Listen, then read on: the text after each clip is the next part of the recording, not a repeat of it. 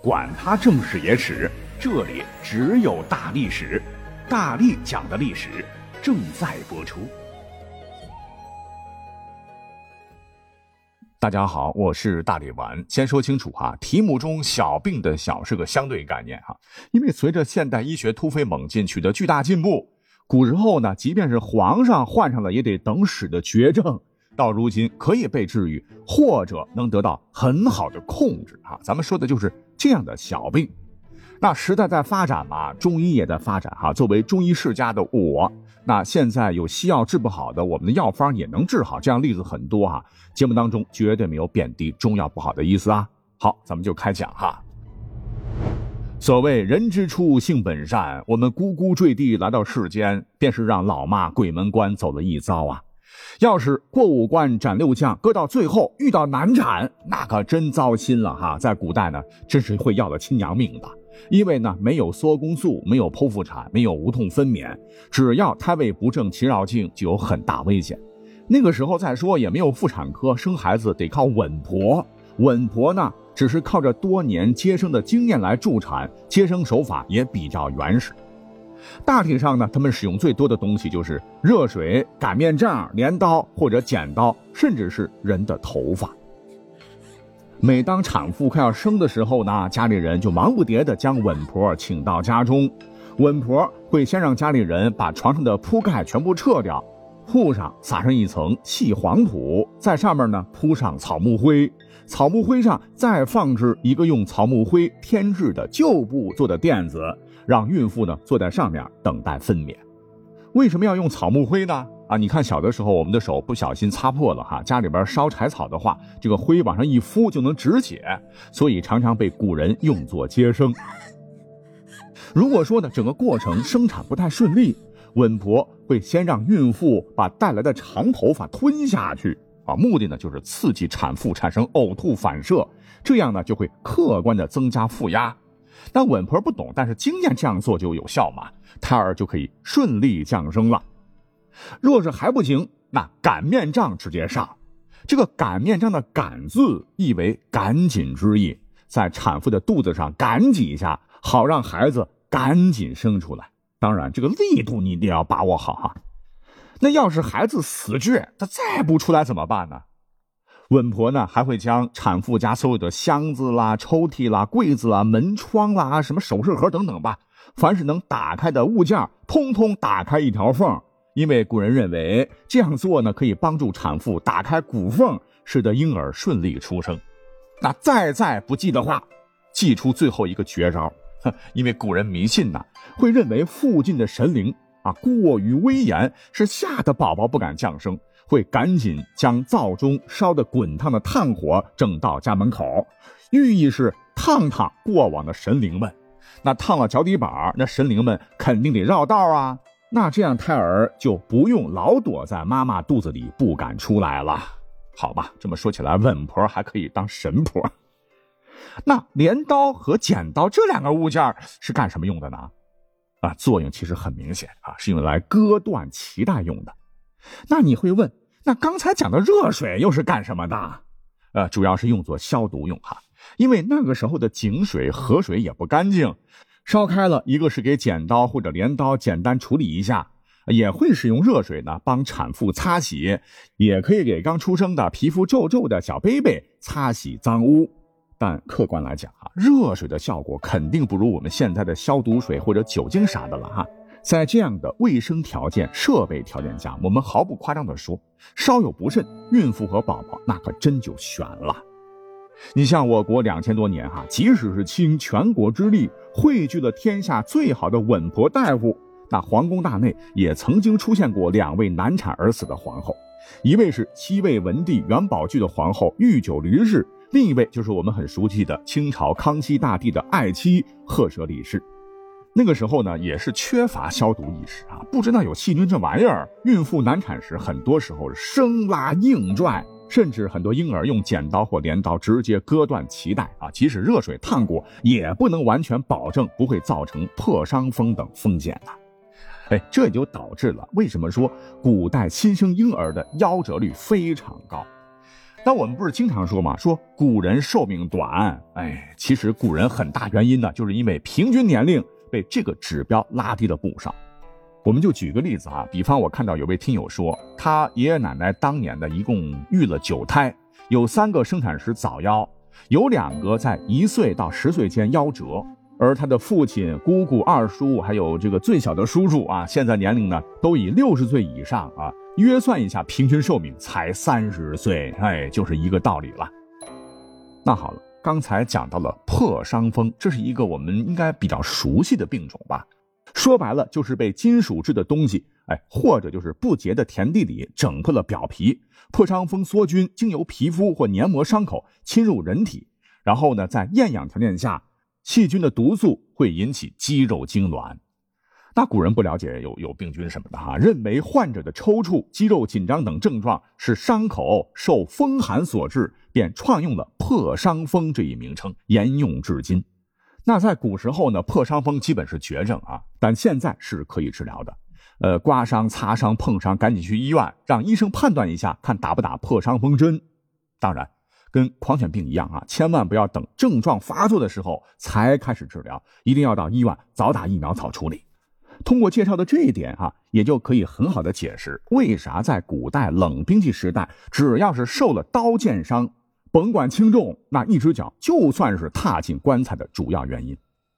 你像《三国演义》中中了曹仁之计，左肋中了一箭的周瑜，被诸葛亮三气之下，马上大叫一声，是箭疮复裂，坠于马下，气绝身亡。其实历史上周瑜确实是死于箭伤不假，但一定跟诸葛亮没半毛钱关系哈。周瑜的死因很可能是中箭后伤口未彻底清创，发生了感染，当时没有抗生素，最终发展成了败血症，箭疮迸裂，只是其死亡的表面现象罢了。那我们呢，就再试举一下皇帝的例子呢，好，以证明咱们现代人其实有的时候比古代帝王要幸运的多。像是我们都很熟悉的唐太宗李世民，年轻时南征北战，经常以一当十，不怕死，突入敌阵，英勇杀敌，这才能取得大破窦建德、王世充一举两克的辉煌战果。可也就是他英勇无畏，使得其当时所驾驭的昭陵六郡，什么全毛瓜、石筏赤、白蹄乌、特勒彪、青锥、萨路子，皆被敌军射成了刺猬，壮烈牺牲。李世民身着铠甲，但身上呢也有剑簇伤，好在抵抗力强，顶过去了。所谓是唐宗宋祖嘛，后来的民间武术大师，皇帝群体当中武术最高的赵匡胤和他的弟弟太宗赵光义，也都有过中箭的历史记录。除了中过箭，他们还有一个共同点，那就是表面上看好像伤口当时处理好了，但其实里面的感染没法处理。赵匡胤呢是先走一步，可李世民和赵光义晚年就非常痛苦了，后来走路都很困难。哎，这跟早年箭伤关系非常大。如果说这样的刀剑伤搁到现在，简单，赶紧用青霉素处理一下，就可能及时痊愈。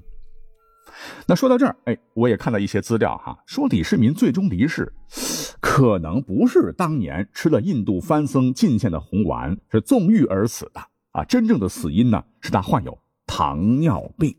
此病呢，现在也是一种常见病啊。不过大家不要紧张啊，我有家人呢也患此症，只要按照医生的嘱托啊，是迈开腿、管住嘴、按时服药，绝对没问题。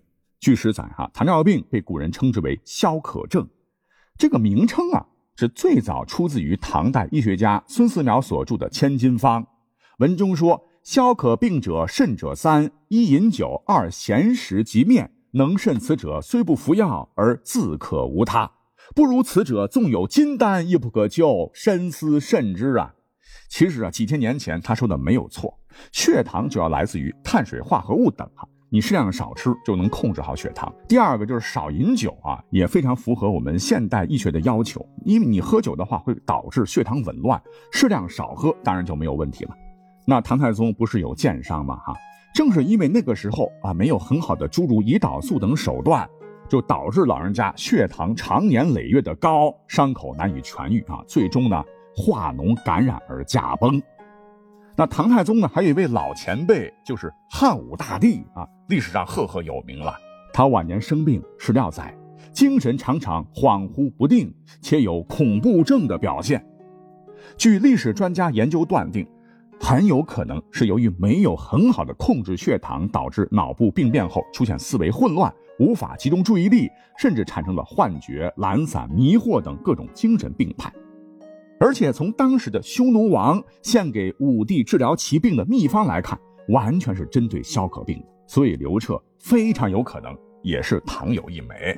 他如果能够生活到现在，他就不是超长待机，享年七十岁，在位五十年了哈，冲个八九十岁，熬死他所有的儿子也是几率很大的。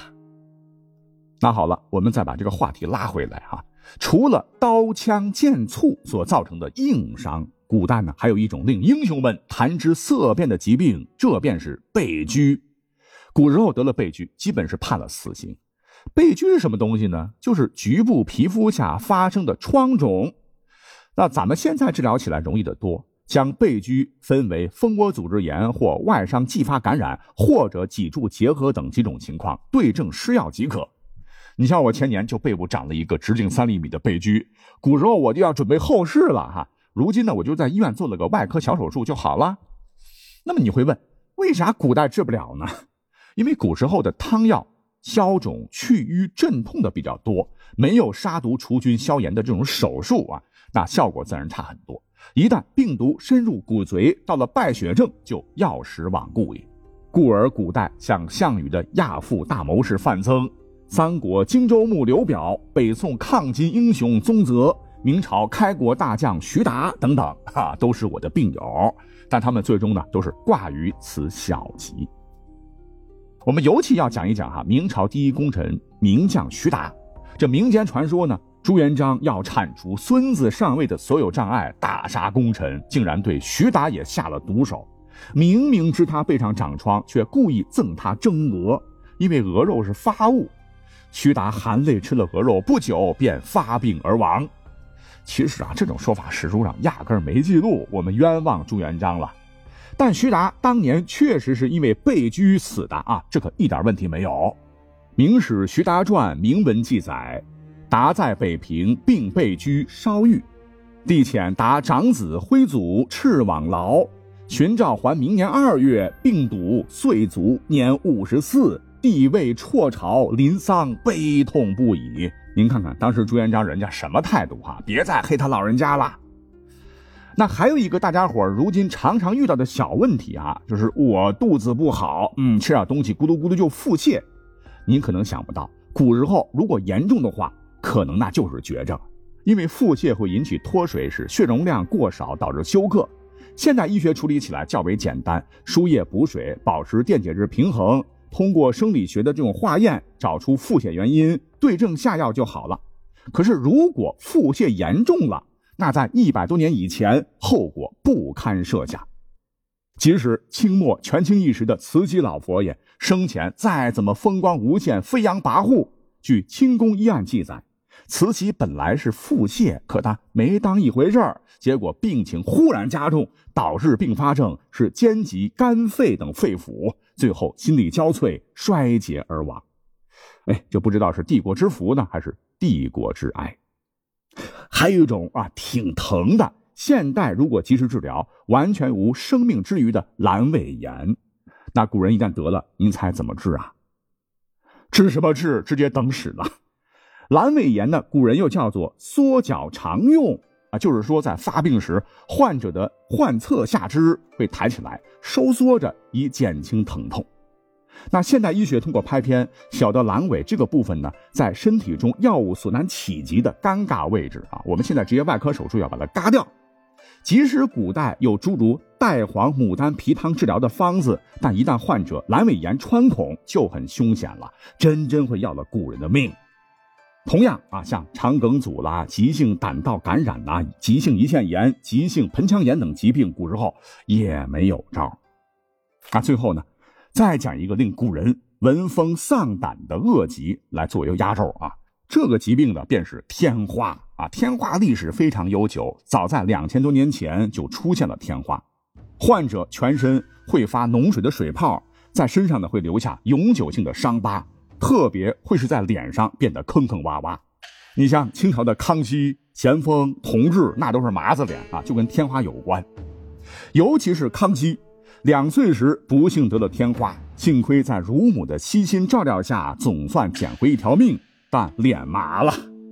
谁知道在皇位继承上，康熙是因祸得福啊，竟然顺利继承了皇位。因为你只要得过一次，具有抵抗力了哈，终身免疫。那当皇帝才稳嘛，顺治才选了他。如今天花已经被我们人类彻底消灭了啊，接种牛痘就行了。